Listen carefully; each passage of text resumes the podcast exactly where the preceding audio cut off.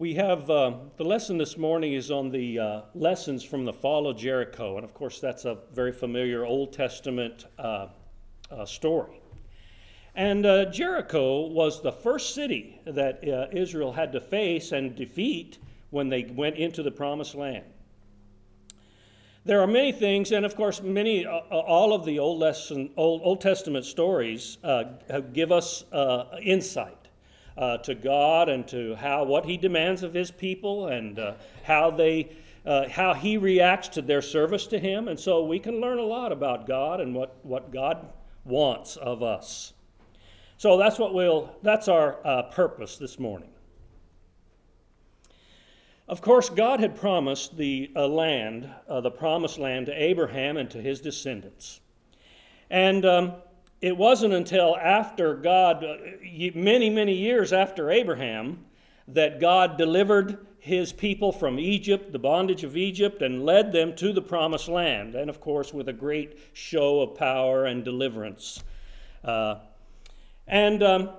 So Moses led them over to the Promised Land. And Moses sent 12 spies into the land to spy it out, and that was a spy for each of the tribes of Israel, the 12 tribes of Israel.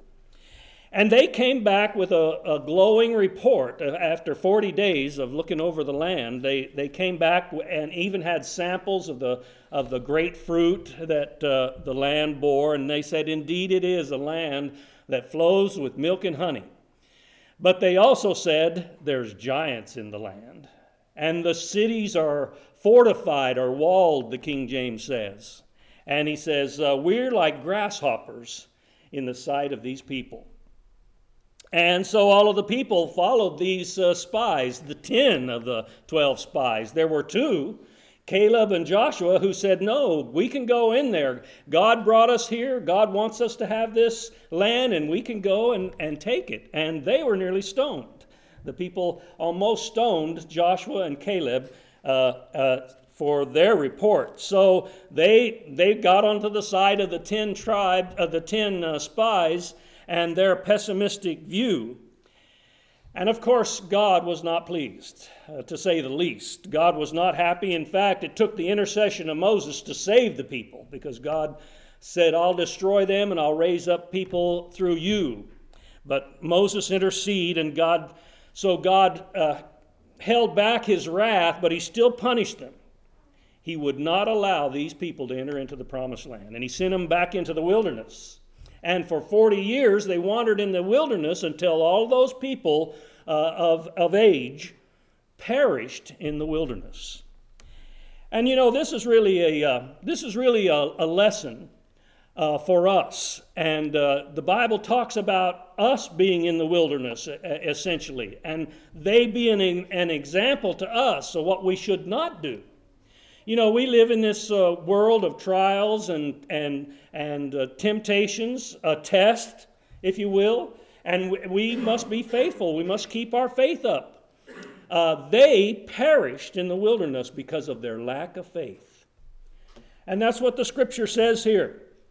"Therefore, as the Holy Spirit says, today, if you will hear His voice, do not harden your hearts, as in the rebellion, in the day of the trial in the wilderness, where your fathers tested me, tried me, and saw my works 40 years. Therefore I was angry with that generation and said, they always go astray in their hearts, and they have not known my ways. So I swore in my wrath, they shall not enter into my rest. Beware, brethren, lest there be in any of you an evil heart of unbelief in departing from the living God. But exhort one another daily, while it is called today, lest any of you be hardened through the deceitfulness of sin." And then in chapter 4 and 11, he said, "Let us therefore be diligent to enter that rest, lest anyone fall according to the same example of unbelief." They fell and perished because of unbelief. We can too, and we need to be careful not to follow their example. And we're to exhort one another and encourage one another along our way, so that we do not lose faith. God commissioned Joshua, and I'd like to read all of this verse here, because this is interesting, really a lesson in this reading here. I'm looking at the board. It looks like I have a lot more on my page than on the board. After the death of Moses, of course, Moses too was not allowed to enter into the Promised Land. Moses was a faithful servant of God, but he had sins too, and because of his sins, God didn't allow him to enter into the Promised Land. Moses died before they went in. Moses went up to Mount Nebo, and there he was able to see across Jordan and see the Promised Land, at least, but he died there on the mountain, and Joshua took over the reins of leading the people into the Promised Land. After the death of Moses, the servant of the Lord, it came to pass that the Lord spoke to Joshua the son of Nun, Moses' assistant, saying, Moses, my servant, is dead. Now therefore arise and go over this Jordan, you and all this people, to the land which I am giving to them, the children of Israel. Every place that the sole of your foot will tread upon I have given you, as I said to Moses. From the wilderness of this Lebanon, as far as the great river, the river Euphrates, all the land of the Hittites, and to the great sea toward the going down of the sun shall be your territory. No man shall be able to stand before you all the days of your life. As I was with Moses, so I will be with you. I will not leave you nor forsake you. Be strong and of good courage, for to this people you shall divide as an inheritance the land which I swore to their fathers to give them. Only be strong and very courageous, that you may observe to do according to all the law which Moses my servant commanded you. Do not turn from it to the right hand or to the left, that you may prosper wherever you go. This book of the law shall not depart from your mouth, but you shall meditate in it day and night, and you shall observe to do according to all that it is written. For when you will make your way, for then you will make your way prosperous, and then you will have good success. Have I not commanded you? Be strong and of good courage. Do not be afraid nor be dismayed, for the Lord your God is with you wherever you go. That's a lengthy reading, I know, but the point is that God told Joshua just what he's telling us, what we need to follow. And Joshua would prosper in everything he did if he kept the law. If he kept following God, kept God's law in his heart and mind, meditated upon it, God would be with him and bless him. And we see constantly that proven. And with Joshua, Joshua was a really remarkable leader. He was a great leader. And there's some things in this lesson really that I really hadn't noticed before. But here God commissions him and commands him, keep my law and I'll be with you and I'll lead you and you'll have success if you'll do just that. Joshua sent spies into Jericho. And there's the rest of that verse. I was wondering where that was.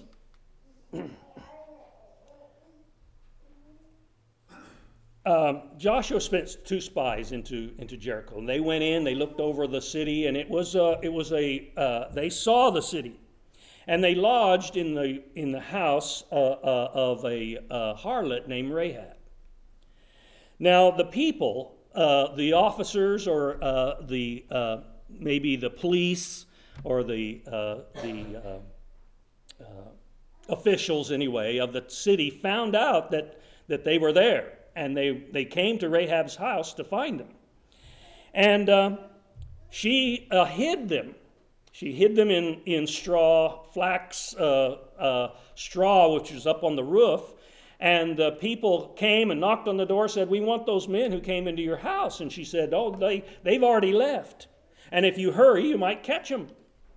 And so the officers left and went after the Israelites, and she went up and spoke to them, said, yeah, you stay here for a little while and then you can go and you'll be safe, but promise me that you will when you come, promise me that you will protect us.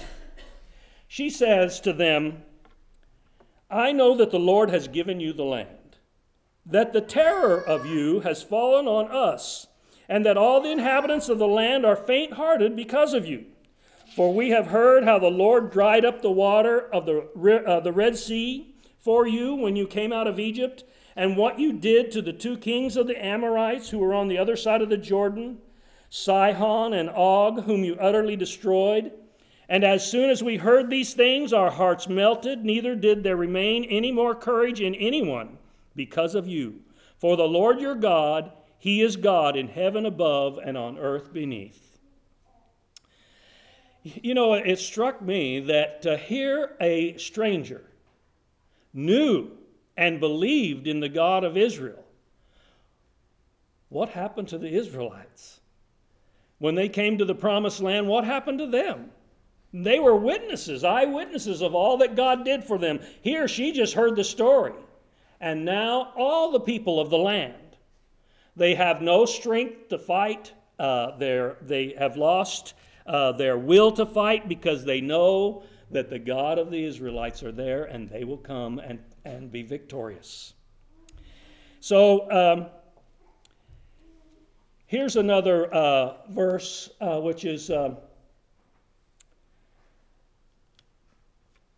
these verses here... Jesus, it's understood, appears to Joshua. Now we know that Jesus had work in the Old Testament. He's said to be the rock which followed them in the wilderness. And here, Joshua worships this being. And it came to pass when Joshua was by Jericho that he lifted his eyes and looked, and behold, a man stood opposite him with his sword drawn in his hand. And Joshua went to him and said to him, Are you for us or for our adversaries? So he said, No, but as commander of the armies of the Lord, I have now come. And Joshua fell on his face to the earth and worshipped, and said to him, What does my Lord say to his servant? Then the commander of the Lord's army said to Joshua, Take your sandals off your foot, for the place where you stand is holy. And Joshua did so. That was very interesting to me. I hadn't noticed that verse before, but here Joshua sees the Lord and speaks to the Lord, commissions him. And here he gives him further instructions about what he is to do when he comes to Jericho, and how they will fight the battle of Jericho. Now Jericho was securely shut up because of the children of Israel. None went out and none came in. And the Lord said to Joshua, See, I have given Jericho into your hand, its king and the mighty men of valor. You shall march around the city, all your men of war. You shall go all around the city once. This you do 6 days. And the 7 priests shall bear 7 trumpets of ram's horns before the ark. But the 7th day you shall march around the city 7 times, and the priests shall blow the trumpets. It shall come to pass when they make a long blast with the ram's horn, and when you hear the sound of the trumpet, then all the people shall shout with a great shout. Then the wall of the city will fall down flat, and the people shall go up every man straight before him. So this is, Joshua was given the instructions of what he's to do, and they basically do that. Jericho, again, was the first city they encounter as they go into the Promised Land. And it's a very large and a fortified city. It has walls, and the archaeologists say that this wall was 14 feet thick. So... it's a very fortified. Of course, with that wide of a wall, they could have armament all around the top of the wall. And so it was very secure. And certainly the spies who had scoped this out before, the 12 spies, they saw this and saw how well fortified the cities were. And so that's why they were faint-hearted.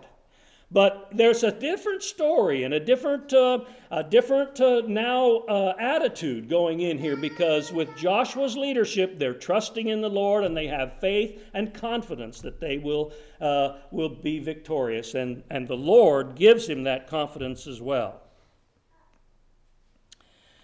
So they do just what the Lord says, and they conquer the city. They, of course, as the Lord had instructed them, they go in and they, for 6 days, they go to the city, and the priests are walking. There's a company of soldiers in front of the ark, and then there's the priest with the ram's horn, then there's the ark of the Lord, and then there's another company of soldiers. And they go in, and all of the army of Israel marches around the city, and they're blowing the trumpets one time. And then the next day, they do the same thing. For 6 days, they do that. The seventh day, they march around the city 7 times.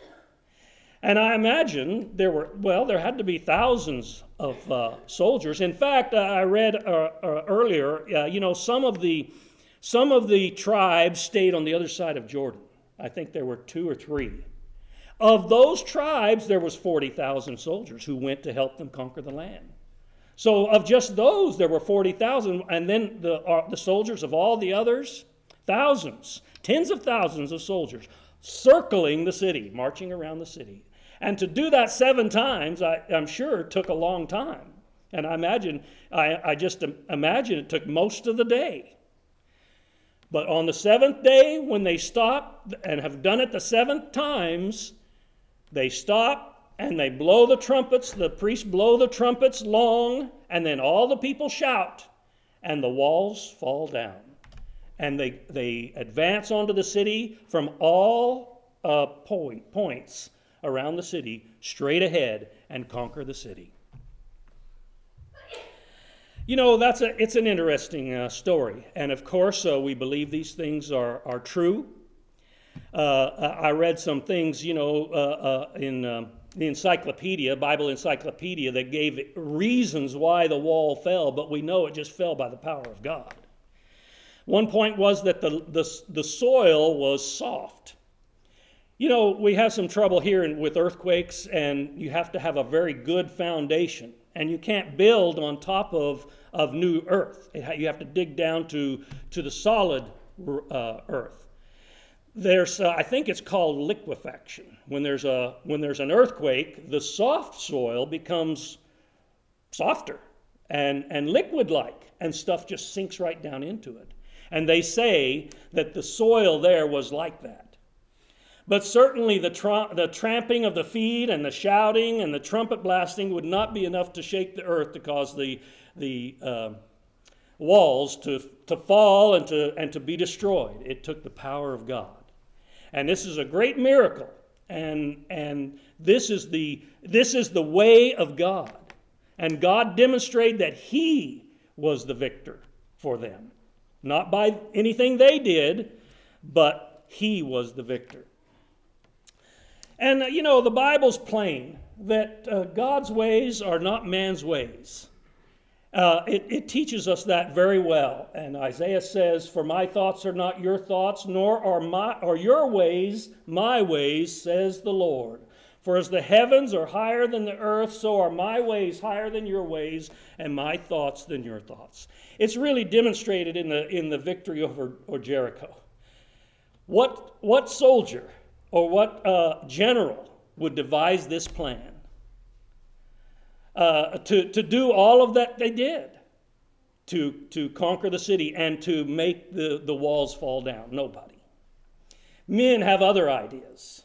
They might encircle the city and keep kind of quarantine it and let the people in the city starve because they can't get provisions, like the Romans did Jerusalem. They surrounded Jerusalem and the people were starving to death because they couldn't get provisions. That's man's ways, but this is God's ways. And so God's ways are different than man's ways. We can't devise the way to come to God. God has devised that. We must get that instruction from God to know how he would want us to approach him and serve him. It's really illustrated in baptism. I've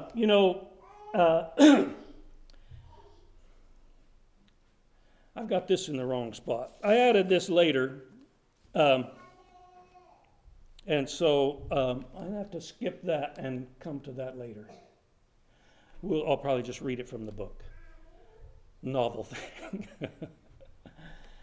No, the teachings of baptism are so plain. They are so plain that you wonder how people can miss it. But people want to miss it. They can't get around the idea that God requires us to do something. You know, the children of Israel had to do something. God was going to win them the victory. He promised them that, but they had to do something. And they just had to obey him. Jesus said about baptism, "He who believes and is baptized will be saved, but he who does not believe will be condemned." Acts 22 and 16, Paul is reiterating or retelling the story of his conversion and what Ananias told him. He said, "And now why are you tarrying? Arise and be baptized and wash away your sins, calling on the name of the Lord." Acts 2 and 38, "Then Peter said to them, Repent and let every one of you be baptized in the name of Jesus Christ for the remission of sins, and you shall receive the gift of the Holy Spirit." You know, it's just hard to see how people could miss it. We see the examples we're studying in Acts again and again. People are baptized when they are converted. That's part of their obedience to Christ, because that was his command, to believe and be baptized. This is about remission from Acts 2 and 38, the term there. Thayer says, release as from bondage, imprisonment. Forgiveness, pardon of sins, properly the letting them go as if they had not been committed. Remission of their penalty. That's Thayer's definition of the word remission. Vine says, denotes redemption, a price of release. In Hebrews 11 and 35, it is translated deliverance. Usually the release is effected by the payment of a ransom or the required price.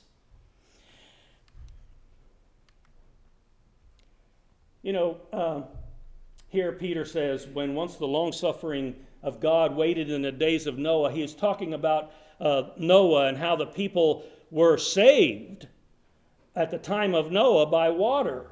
He says, while the ark was a preparing, wherein few, that is, 8 souls, were saved by water, the like figure, whereunto even baptism does also now save us, not the putting away of the filth of the flesh, but the answer of a good conscience towards God by the resurrection of Jesus Christ. People say, "Oh, you believe in water salvation."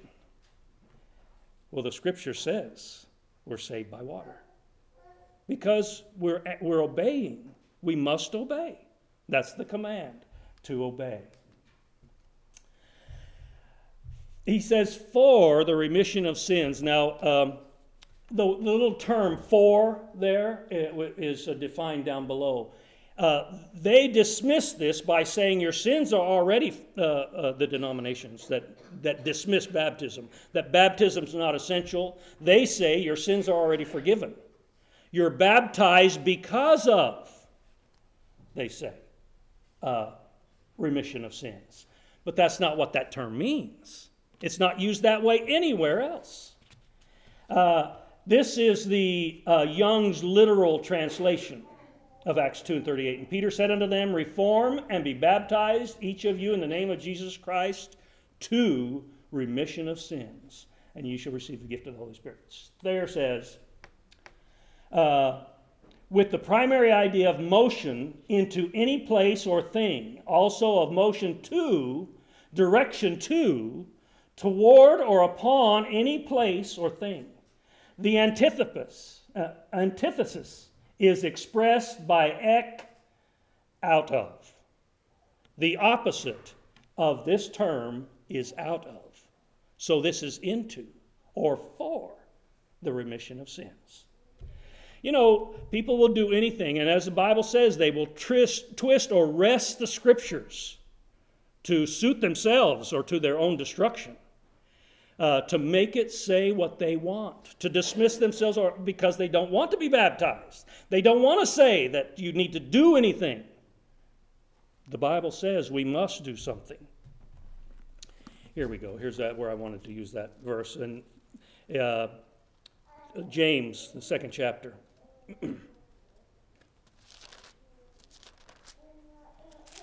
He says, "Thus also faith by itself does not have works." Faith by itself, if it does not have works, is dead. But someone will say, "You have faith and I have works. Show me your faith without your works, and I will show you my faith by my works. You believe there is one God, you do well. Even the demons believe and tremble. But do you want to know, O foolish man, that faith without works is dead? Was not Abraham our father justified by works when he offered Isaac his son upon the altar? Do you see that faith was working together with his works? And by works faith was made perfect.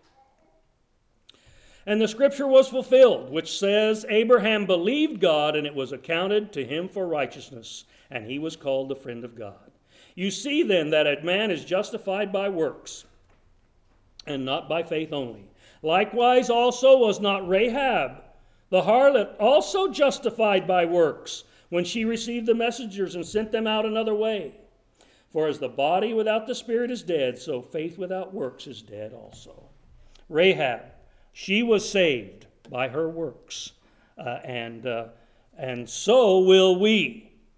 And so the only time that the Bible ever says anything about faith without works is when it says we're not saved by faith without works. So we must work works of righteousness.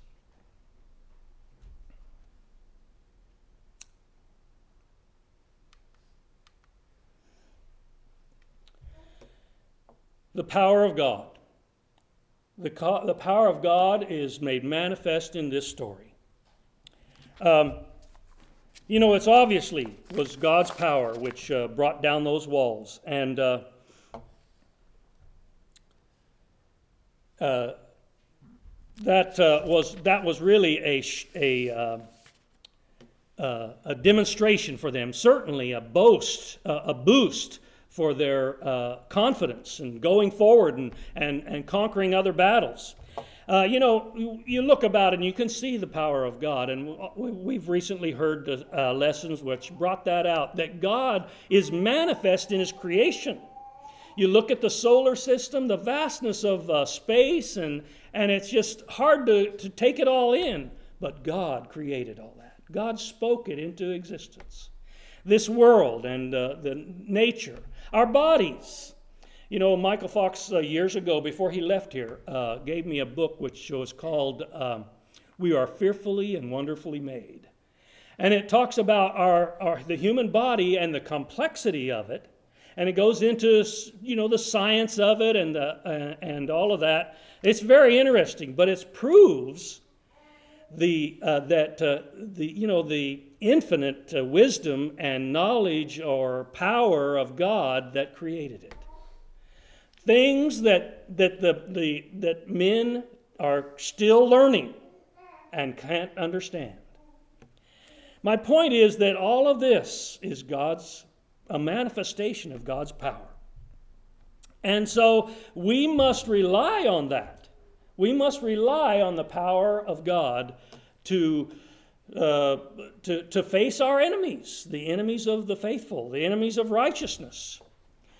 Here it says, we do not wrestle against flesh and blood, but against principalities, against powers, against the rulers of the darkness of this age, against spiritual hosts of wickedness in the heavenly places. How can we face that? How could we battle that without the power of God? Therefore, take up the whole armor of God, that you may be able to stand, to withstand in the evil day, and having done all to stand. That's what we need. to face evil and to face temptation or trials or, persecution. To go on about our daily living, we need the power of God. Romans 1:16 says it's the power of God. The gospel is the power of God. He said, I'm not ashamed of the gospel of Christ, for it is the power of God to salvation for everyone who believes, to the Jew first and also to the Greek. The gospel. Remember what God, what God told Joshua? Keep this in your heart and in your mind, and you'll be successful. And we will too.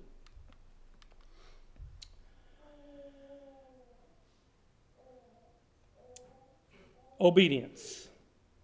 Again, the children of Israel were successful because of faith. Hebrews 11:30.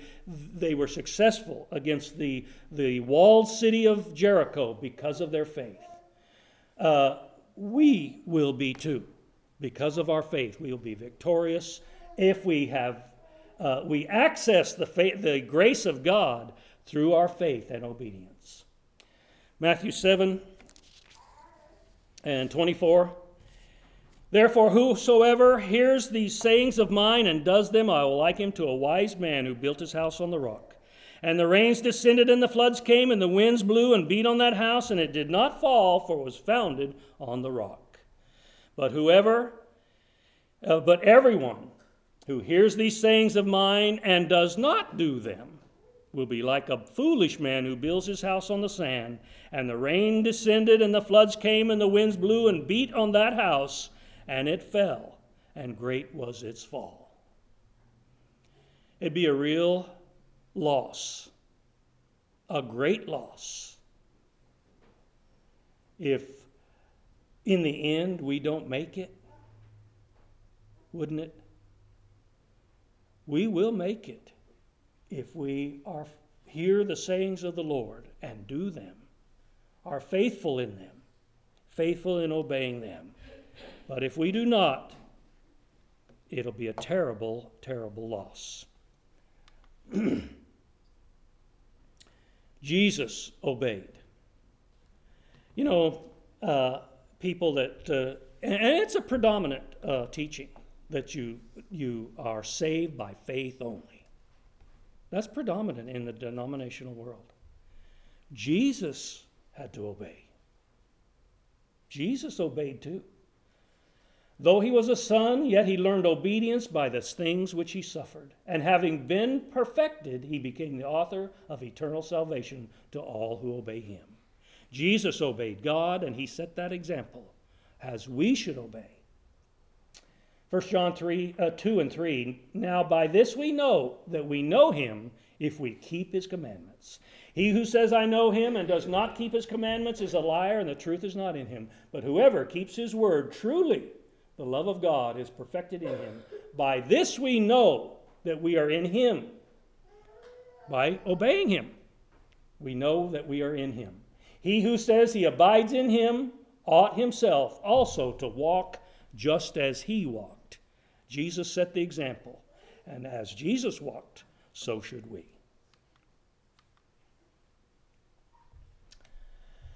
You know, they had a problem.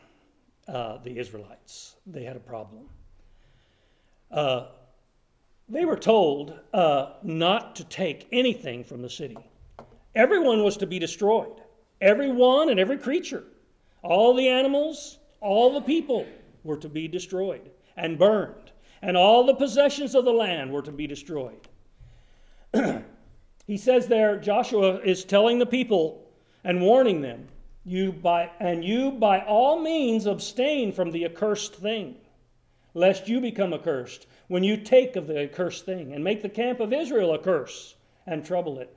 But all the silver and gold, the vessels of bronze and iron, are consecrated to the Lord. They shall come into the treasury of the Lord.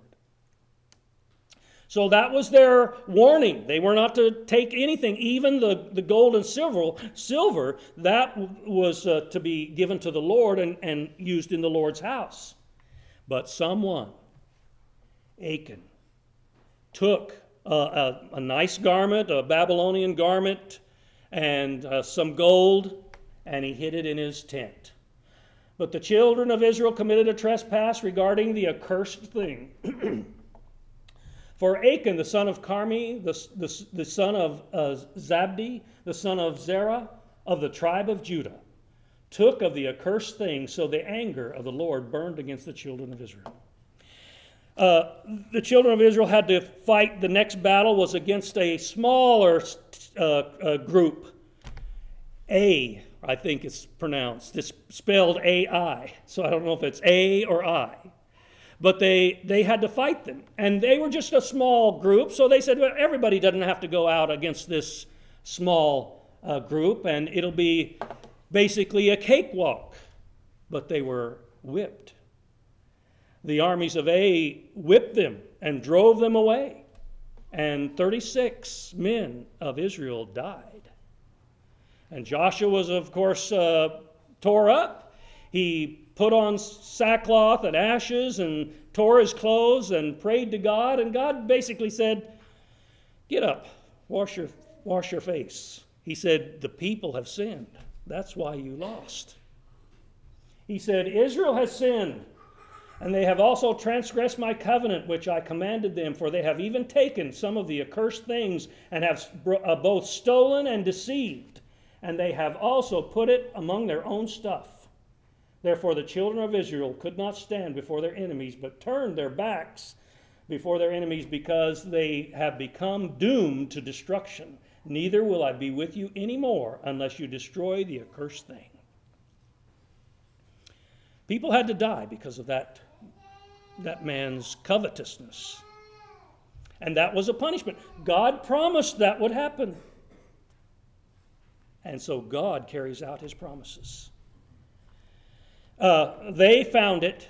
They found they found the tent that it was in, and the man who had gotten it, he confessed. His family and his children were killed.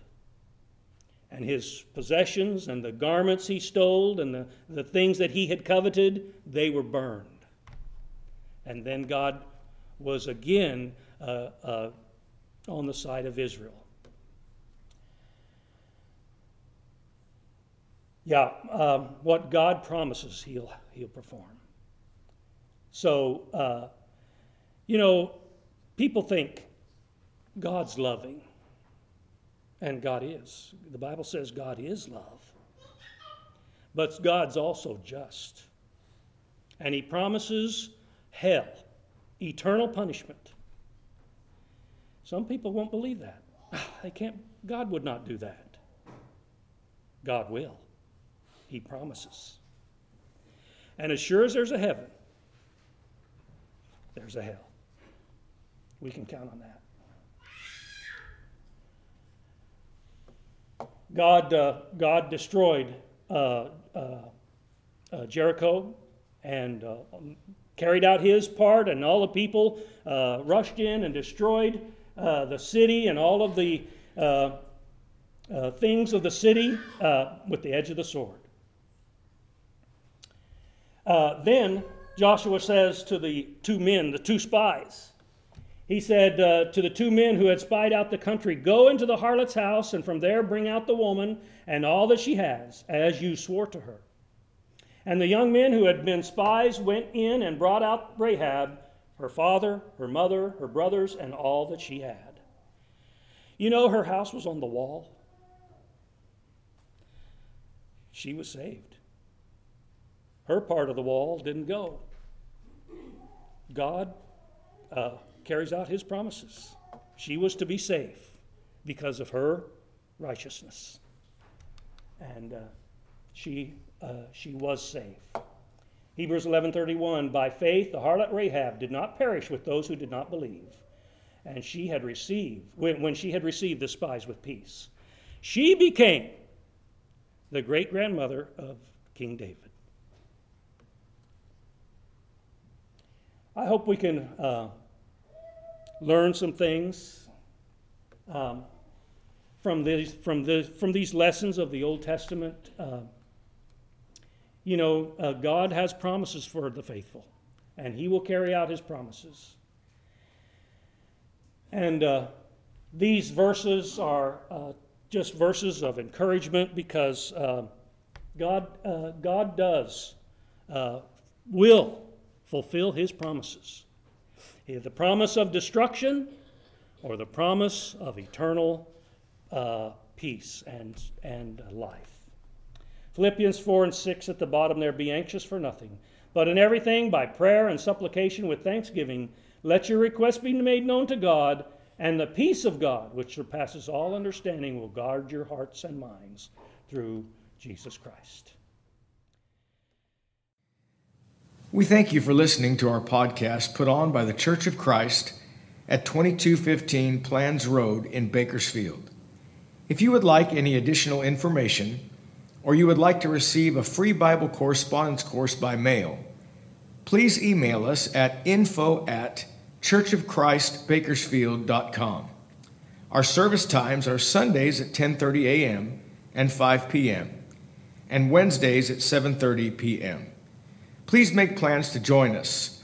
We would love for you to be our honored guest.